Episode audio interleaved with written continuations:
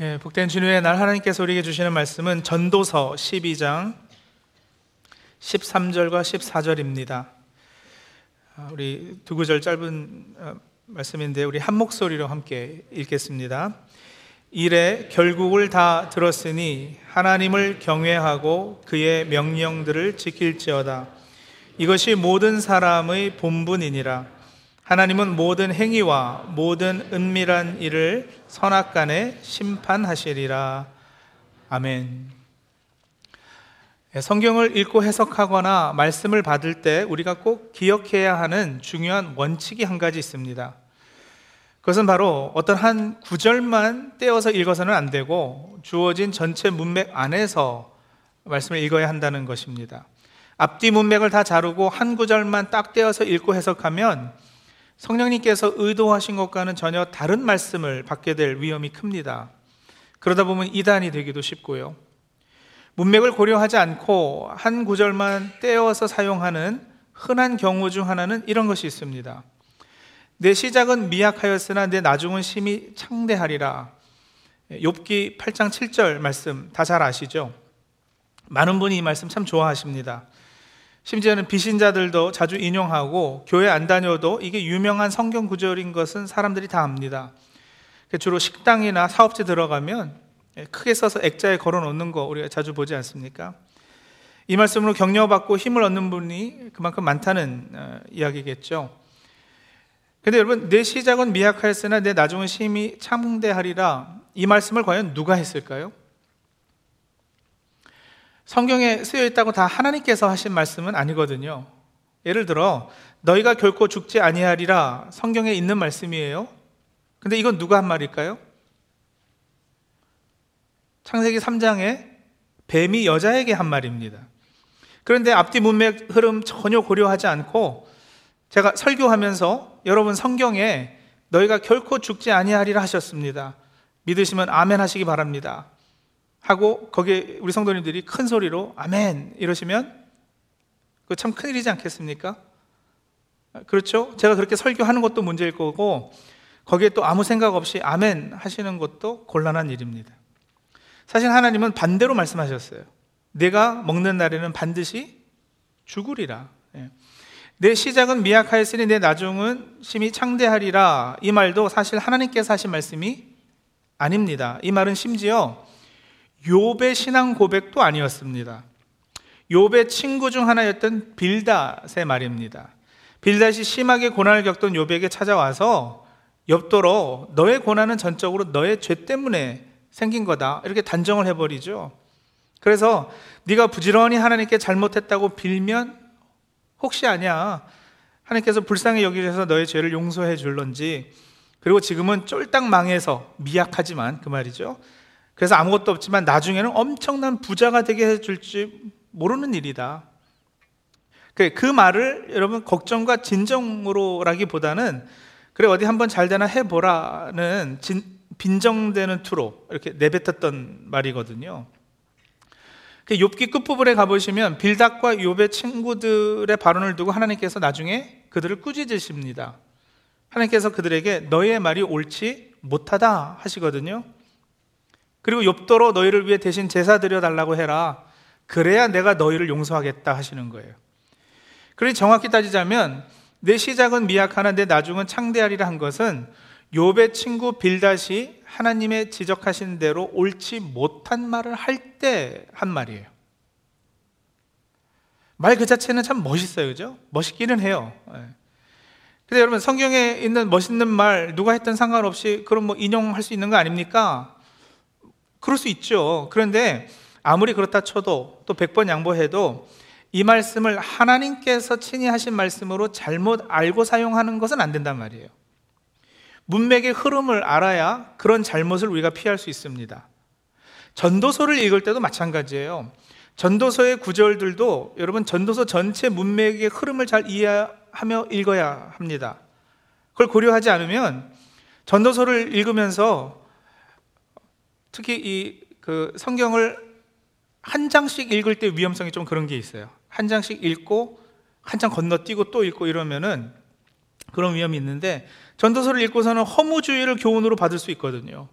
전도서 1장 시작하자마자 뭐라 그래요? 헛되고 헛되며 헛되고 헛되니 모든 것이 다 헛되도다. 혹은 야 죽도록 먹고 마시자. 사람 사는 게 뭐 있냐? 잘 먹고 잘 마시는 게 최고지. 먹고 죽은 귀신은 때깔도 곱다더라 하는 쾌락주의를 교훈으로 받을 수도 있고요. 전도서 몇 구절 떼가지고 공부 열심히 해서 성공하자. 역시 많이 아는 것이 힘이야. 라는 어떤 엘리트 의식을 가지고 사는 것이 참되고 의미 있는 삶이라는 교훈을 받을 수도 있어요. 또 사람은 땀을 흘려야 한다. 노동이 최고 보람되고 신성한 것이다라는 교훈을 얻을 수도 있고요. 이 구절구절 떼어서 읽으면 전도서로 얼마든지 여러 다양한 주장을 할 수 있는 거예요. 근데 여러분, 전도서의 참 결론은 그게 아니거든요. 전도서를 누가 썼는지에 관한 논란이 전혀 없는 것은 아닙니다만, 우리는 솔로몬이 쓴 지혜서로 봤습니다. 혹 그렇지 않더라도 전도서 1장 1절에 분명히 다윗의 아들 예루살렘 왕 전도자의 말씀이라 했으니 솔로몬과 적어도 비슷한 처지나 경험을 한 그래서 같은 전통에 서 있는 학파에 속한 인물인 것은 분명합니다. 그래서 솔로몬의 글로 우리가 인정하고 읽어도 그 교훈을 얻음에 있어서는 크게 달라지는 것이 없습니다. 솔로몬은 어떤 사람이었을까요? 솔로몬은 부친 다윗에게서 왕국을 물려받아 영토를 확장한 아주 유능한 왕이었습니다. 철과 구리 산업을 부흥시켰고요. 무역을 발전시켰고요. 다른 나라들로부터 엄청난 공물을 받을 정도로 군사력이 그 당시 최고였습니다. 또 솔로몬은 다윗도 허락받지 못한 성전을 지은 인물이에요. 여러모로 뛰어났어요. 정치 잘하죠. 문학적 자질도 뛰어나서 글 잘 쓰죠. 잘생겼죠.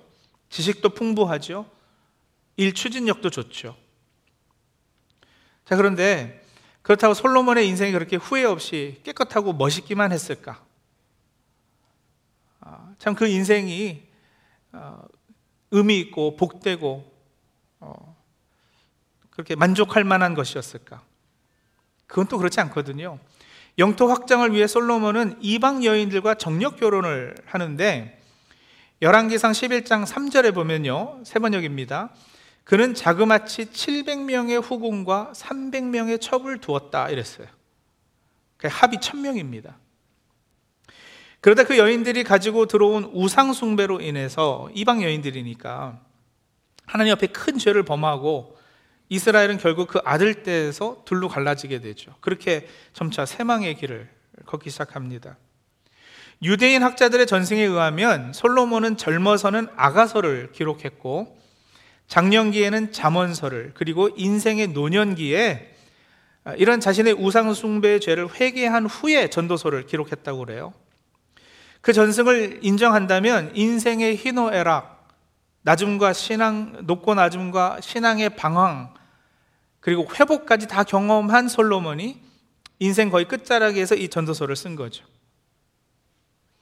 이스라엘 왕이 되면서 솔로몬은 하나님께서 뭐든지 구해라 그럼 내가 다 주겠다 했을 때 불을 구하지도 않았고요. 장수함을 구하지도 않았고 나라의 강해짐을 구하지도 않았어요. 솔로몬이 솔로몬이 구했던 거가 뭐죠? 지혜 달라고 그랬어요. 지혜. 그렇게 겸손한 신앙으로 참 좋게 시작한 그입니다. 하지만 중간에 여기로 새고 또 저기로 빠지고 하다가 결국 인생 말년에 다시 하나님과의 관계를 회복하고 그러고 나서 깨달은 인생의 교훈을 정리한 글, 이 전도서예요. 그래서 전도서에는 솔로몬이 자신이 평생을 통해 행복하기 위해서 정말 의미 있고 만족하는 삶을 살기 위해서 그동안 자신이 추구했던 것들을 하나씩 이렇게 나열을 하고 또 그것들에 대해서 평가하고 있어요. 어떤 것들이요? 솔로몬은요, 무엇보다 내가 최고의 학자, 지성인이 되기 위해서 노력했다 그래요. 사람이 많이 배워야 진짜 인간답게 사는 거 아니겠느냐? 그래서 공부를 열심히 했죠. 근데 나중에 그 후회해요. 전도서 1장 17절과 18절에 보면은요. 내가 다시 지혜를 알고자 하면 미친 것들과 미련한 것들을 알고자 하여 마음을 썼으나 이것도 바람을 잡으려는 것인 줄을 깨달았도다. 지혜가 많으면 번뇌도 많으니 지식을 더하는 자는 근심을 더하느니라. 이렇게 고백하고요. 12장 12절에 가서는 또 뭐라고 하느냐? 많은 책들을 짓는 것은 끝이 없고 많이 공부하는 것은 몸을 피곤하게 하느니라. PhD 하고 그것도 모자라서 포스닥 하고 끝도 없이 공부하시는 분들 공감되는 부분이 있으신 줄 아는데 그 왜 여러분 그 한동안 회자되던 평준화 시리즈 들어보셨나요? 나이 들면서 점차 모든 것이 평준화된다는 50대에는 지식의 평준화가 이루어진답니다. 명문대를 졸업한 사람이나 초등학교밖에 나오지 못한 사람이나 아는 것이 다 그게 그거라는 거죠. 한 50대 되면 60대에는 외모의 평준화가 되고요. 미스 코리아 출신이나 그렇지 않거나 다 그 얼굴이 그 얼굴이에요. 70대는 성의 평준화요. 남편이 있으나 없으나 아내가 있으나 없으나 별다를 것이 없다. 80대는 부의 평준화가 됩니다. 왜냐면 뭐 재산이 좀 있으나 없으나 먹고 사는 게 별 차이가 없어서. 90대에는 생사의 평준화입니다. 죽은 자나 산 자나 그 경계가 모호해진다고. 누가 웃자고 만든 이야기 같기는 하지만 웃기기보다는 좀 서글프죠. 하여간 기쁘고 행복하기 위해서 많이 배웠어요. 근데 기쁘고 행복한 게 아니라 오히려 번뇌와 근심이 더 늘고 목만 축난 거예요. 그렇게 열심히 공부했는데 50대만 돼도 지식의 평준화가 이루어지니까 억울하지 않겠어요? 여러분, 많이 배우는 게 나쁘다고 지금 말하는 것이 아니고요. 많이 배우는 걸로 우리 인간의 참되고 근본되는 본분이나 우리가 기대하는 삶의 만족과 행복은 얻어지는 것이 아니라는 것. 그것을 솔로몬이 깨닫는 거죠. 그래서 솔로몬이 다음에 시도한 일이 뭐냐면 쾌락을 추구하는 거예요. 아니 뭐 절제하고 열심히 공부해도 소용없네. 한 번 사는 인생인데 한 번 갈 때까지 가볼까? 했던 거예요. 싸이의 강남 스타일 가사 중에 그런 게 있잖아요. 지금부터 갈 때까지 가볼까? 아, 아. 그렇게 세상의 물질적인 부와 낙을 누려보려고 했어요. 전도서 2장 3절에 보면 세 번역입니다. 지혜를 갈망해 온 나는 술로 내 육신을 즐겁게 하고 낙을 누려보려고 마음 먹은 적도 있다. 같은 장 8절이죠. 은과 금, 임금들이 가지고 있던 여러 나라의 보물도 모아 보았으며 남녀 가수들도 거느려 보았고 남자들이 좋아하는 첩첩도 많이 거느려 보았다. 10절이요. 무엇이든지 내 눈이 원하는 것을 내가 금하지 아니하며 무엇이든지 내 마음이 즐거워하는 것을 내가 막지 아니하였으니 화려한 왕궁을 짓고 많은 애첩을 거느렸고요. 늘 노래하며 시를 읊는 남녀를 옆에다 두고 최고의 진미성찬을 먹으면서 살았다. 근데 그 결과 솔로몬이 얻은 것이 무엇인가? 여러분 가지고 계신 성, 성경 전도서 2장 1절 위에 이 제목이 혹시 붙어 있으면 한번 보세요. 2장 1절 위에 제목이요. 뭐예요? 예, 즐거움도 헛되다 그랬잖아요. 그게 이해가 되세요? 즐거움도 헛되다. 예. 헛됐대요. 5장 12절에 보면 그의 깨달음은 다음과 같아요. 노동자는 먹는 것이 많든지 적든지 잠을 달게 자거니와 부자는 그 부요함 때문에 자지 못하느니라. 땀을 열심히 흘린 사람은 피곤하니까는 잘 자요. 근데 하루 종일 맛있는 거 먹은 사람은 배불러서 배가 거북해서 잠을 제대로 하지 못하고 위산 역류해가지고 고생하고 재산이 많으니까 이거 누가 훔쳐가진 않을까 걱정돼서 제대로 자지 못하고. 그러니까 여러분 쾌락주의의 끝은 쾌락이 아니라 고통입니다. 수많은 여인을 사랑해 본 후에는 어떤 깨달음이 또 있었는가? 전도서 7장 26절 현대인의 성경 번역이에요. 내가 한 가지 깨달은 사실은 죽음보다 더 지독한 것이 있는데 그것은 마음이 덫이나 그물 같고 손이 쇠사슬 같은 여자이다. 죽음보다 더 지독한 거. 아내 700명하고 첩 300명 사이에서 얼마나 고생, 고생이 심했겠어요. 여러분, 이렇게 많은 여자 데리고 살, 사는 솔로몬이 부러우세요, 남자분들? 저는 뭐 하나 데리고 사는데도 그렇게 힘든데, 천 명 데리고 사는 건 여러분 고문이죠. 부러운 게 아니라 불쌍한 생각이 드는 거예요. 그럼 어디 노동을 한번 해볼까? 역시 땀 흘리는 게 신성한 거지. 했는데 그것도 막상 해보니까 힘들게, 힘들게 죽겠거든요. 그것도 답은 아니었어요. 그래가지고 세상에 구부러진 것을 곧게 펴기 위해서, 즉 사회 정의를 위해서 법과 권력을 누려보자고 결심도 합니다. 솔로몬 그 일을 위해서 최선을 다해요. 근데 그 결과 그가 얻은 것이 뭐, 뭐였느냐? 이런 고백을 합니다. 내가 학대받은 자, 의 눈물을 없애지 못했노라. 천하 범죄의 기한이 있어 심을 때가 있고 뽑을 때가 있더라. 예. 솔로몬 왕은요 권력의 무상함, 법과 질서의 한계성 앞에서 깊은 좌절을 경험하고 맙니다. 그래서 이런 모든 인생의 경험을 통해 내린 결론이 뭐냐? 다 쓸데없었다는. 그래서 그 말을 해요. 모든 것이 헛되고 헛되며 헛되고 헛되니 모든 것이 헛되도다. 사람이 해 아래서 수고하는 모든 것이 자기에게 무엇이 유익한고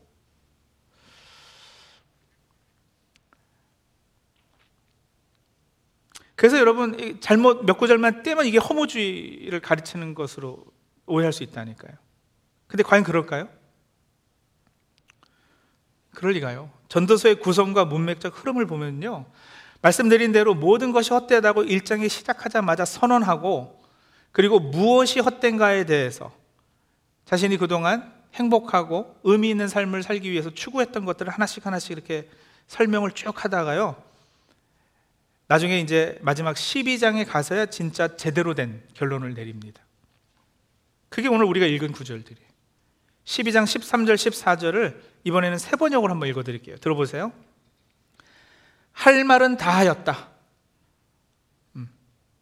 말만 다 한 게 아니라 인생 살아오면서 이것저것 다 해봤다. 그러고 이제 하는 말이 할 말은 다 하였다. 결론은 이것이다.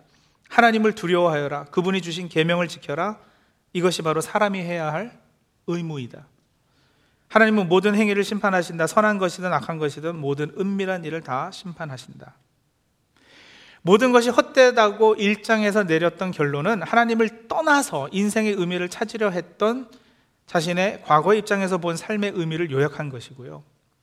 그 삶의 중심에 하나님이 주인이 되어 계시지 않으면 인간은 누구나 하나님을 대체할 그 무엇을 찾을 수밖에 없는 거예요. 하나님이 사람을 창조하실 때 하나님과 사귀고 살도록 하나님을 의지해서 살도록 창조하셨는데 죄 때문에 하나님과 관계가 단절이 되면 여러분 모든 인간은 그 하나님을 대체할 그 무엇인가를 찾는다라는 것이죠. 처음에 허락하셨던 인간 본연의 의무와 임무, 즉 본분을 망각하니 사람은 돈 버는 것에서 많이 배우는 것을 통해서 쾌락에서 권력을 행사함으로 예, 그런 헛되이 삶의 의미와 만족을 그런 것들에서 찾아보려고 한다는 거예요. 근데 다 추구해 보았고 다 이뤄 보았는데 이런 거기 가기 전까지는 거기만 가면 저것만 내가 쟁취하면 이제 행복할 수 있겠지 만족하겠지 했는데 다 가본 사람이 얘기하잖아요. 웬걸요? 가보니까요 마음은 더 황폐해진다는 거예요.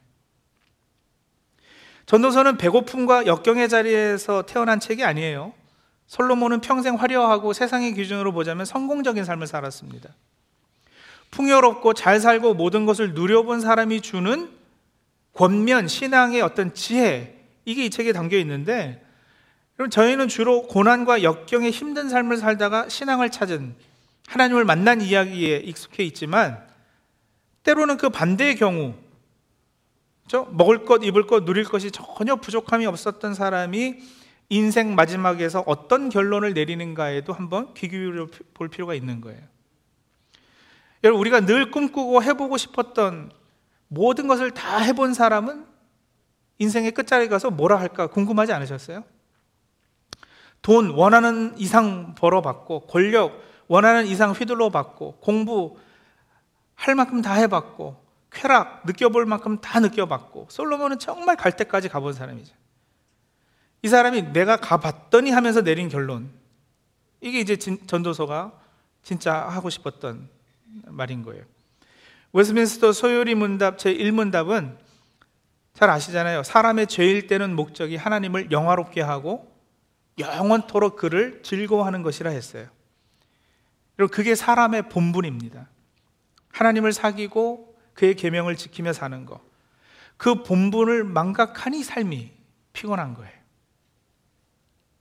아담 이후 모든 사람이 죄를 지어 그 본분을 망각하며 살아가기에 좋으신 하나님께서 독생자를 우리에게 보내셔서 십자가에서 우리 죄를 대신하게 하심으로 우리가 더 이상 헛되고 헛된 것을 쫓고 안개를 잡으려 하지 않고 영원한 복을 누리며 이 땅에서도 삶을 살되 풍성한 삶을 살 수 있도록 해주신 겁니다.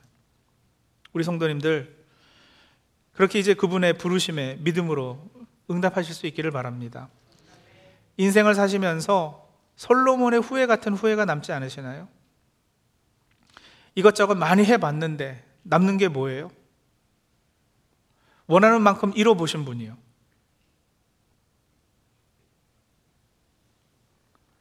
사실 그것도 불가능한 일이에요. 그죠? 만불 있을 때는 10만 불이 갖고 싶고 10만 불 있을 때는 100만 불이 갖고 싶고 없어 봤지만 100만 불 있으면 1000만 불 원할 것 같아요. 끝이 없는 거예요. 다 이루었다 할 수도 없어요. 근데 다 가본 사, 가봤다고 할 수 있는 사람마저도 다 허무하다, 다 헛되다 말하고 있단 말이에요. 성들 그게 결국은 안개인 것을 모르셔요? 아니 목사님 그래도 부자는 한번 돼보고 나서 헛되구나 해보고 싶어요. 여러분 생긴 것이 그렇고 냄새가 그러면 그걸 꼭 찍어 먹어봐야 아 이게 그거구나라고 알 수 있는 건 아니에요. 그냥 피해 가시면 되잖아요. 여러분, 행복하세요. 잠깐 잠깐 느끼는 쾌락 말고요. 땅에서는 얻을 수도 없고 오직 하늘에서만 내리는 마음속 깊은 곳에서 우러나는 평안, 참된 만족 이게 있으시냐고요. 그 누릴 수 있으셔요. 하나님께서 약속해 주신 거예요. 믿음으로 받으시면 돼요.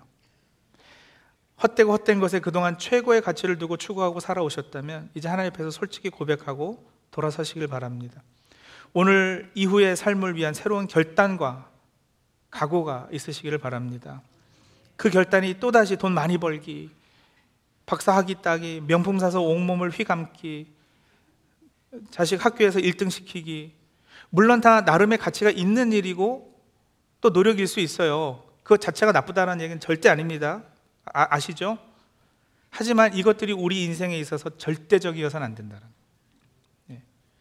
자, 이제 저도 할 말은 다 했습니다. 네. 결론은 이겁니다. 하나님을 두려워하십시오.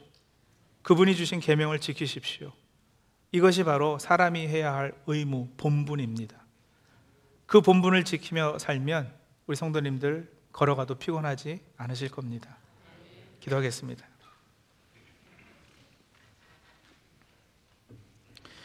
주신 말씀 묵상하며 어, 기도하겠습니다. 우리 성도님도 한번 인생을 돌아보시죠.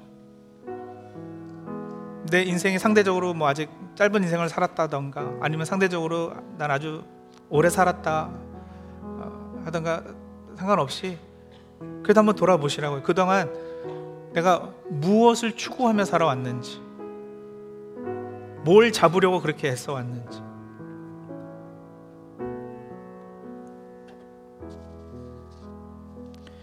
나에게 참된 삶의 의미를 가져다 줄 것이 이것이다 하고 애써왔던 것 있지 않으셔요?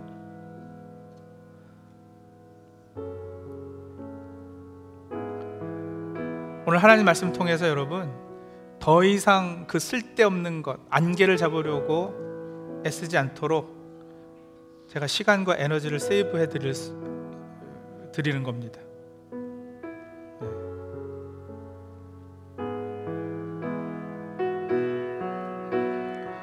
돈이 많아도 건강이 아무리 좋아도 공부를 아무리 많이 했어도 예. 결국은 다 이 땅에 두고 갈 것들은 예, 절대적인 것이 될 수 없어요. 우리 인생의 절대적 가치의 자리에 올라가 있으면 안 되는 것들이 오직 한 가지요. 하나님 앞에서 우리의 본분을 지키는 것. 솔로몬의 지혜를 얻으시는 저 우리 성도님들이 되시기 바라는데 예, 우리 그렇게 한번 인생을 돌아보며 반성하고 회개할 거 회개하고 또 새로 결단할 것들 있으면 기도하며 하나님 앞에 나가도록 하겠습니다. 잠시 기도하죠.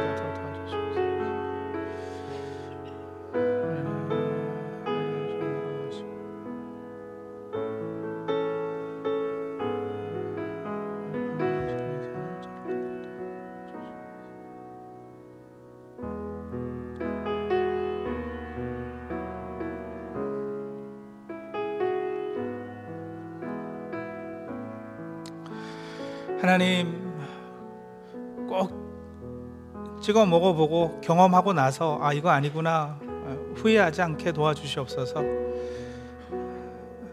잡히지도 않을 안개 잡으려고 평생 애쓰고 노력하지 않도록 도와주시옵소서. 그리고 너무 늦은 때에 아, 다 헛됐다, 다 소용없다, 허무하다 하지 않도록 하나님 음, 오늘 말씀에 귀 기울이고 이 말씀에 믿음으로 반응하는 저희들 다 될 수 있도록 도와주시옵소서. 하나님과 동행하는 삶, 음, 하나님의 말씀을 우리 삶에 있어 가장 중요하고 가치 있는 것으로 여기는 삶, 하나님만을 우리 주인으로 모시고 하나님의 말씀만을 절대적인 것으로 여기고 사는 저희들 다 될 수 있도록 도와주셔서 그렇게 인간의 본분을 바로 행했을 때 어, 걸어가도 피곤하지 않는 우리들 다 될 수 있도록 주님 도와주시옵소서 예수님의 이름으로 감사하며 기도합니다.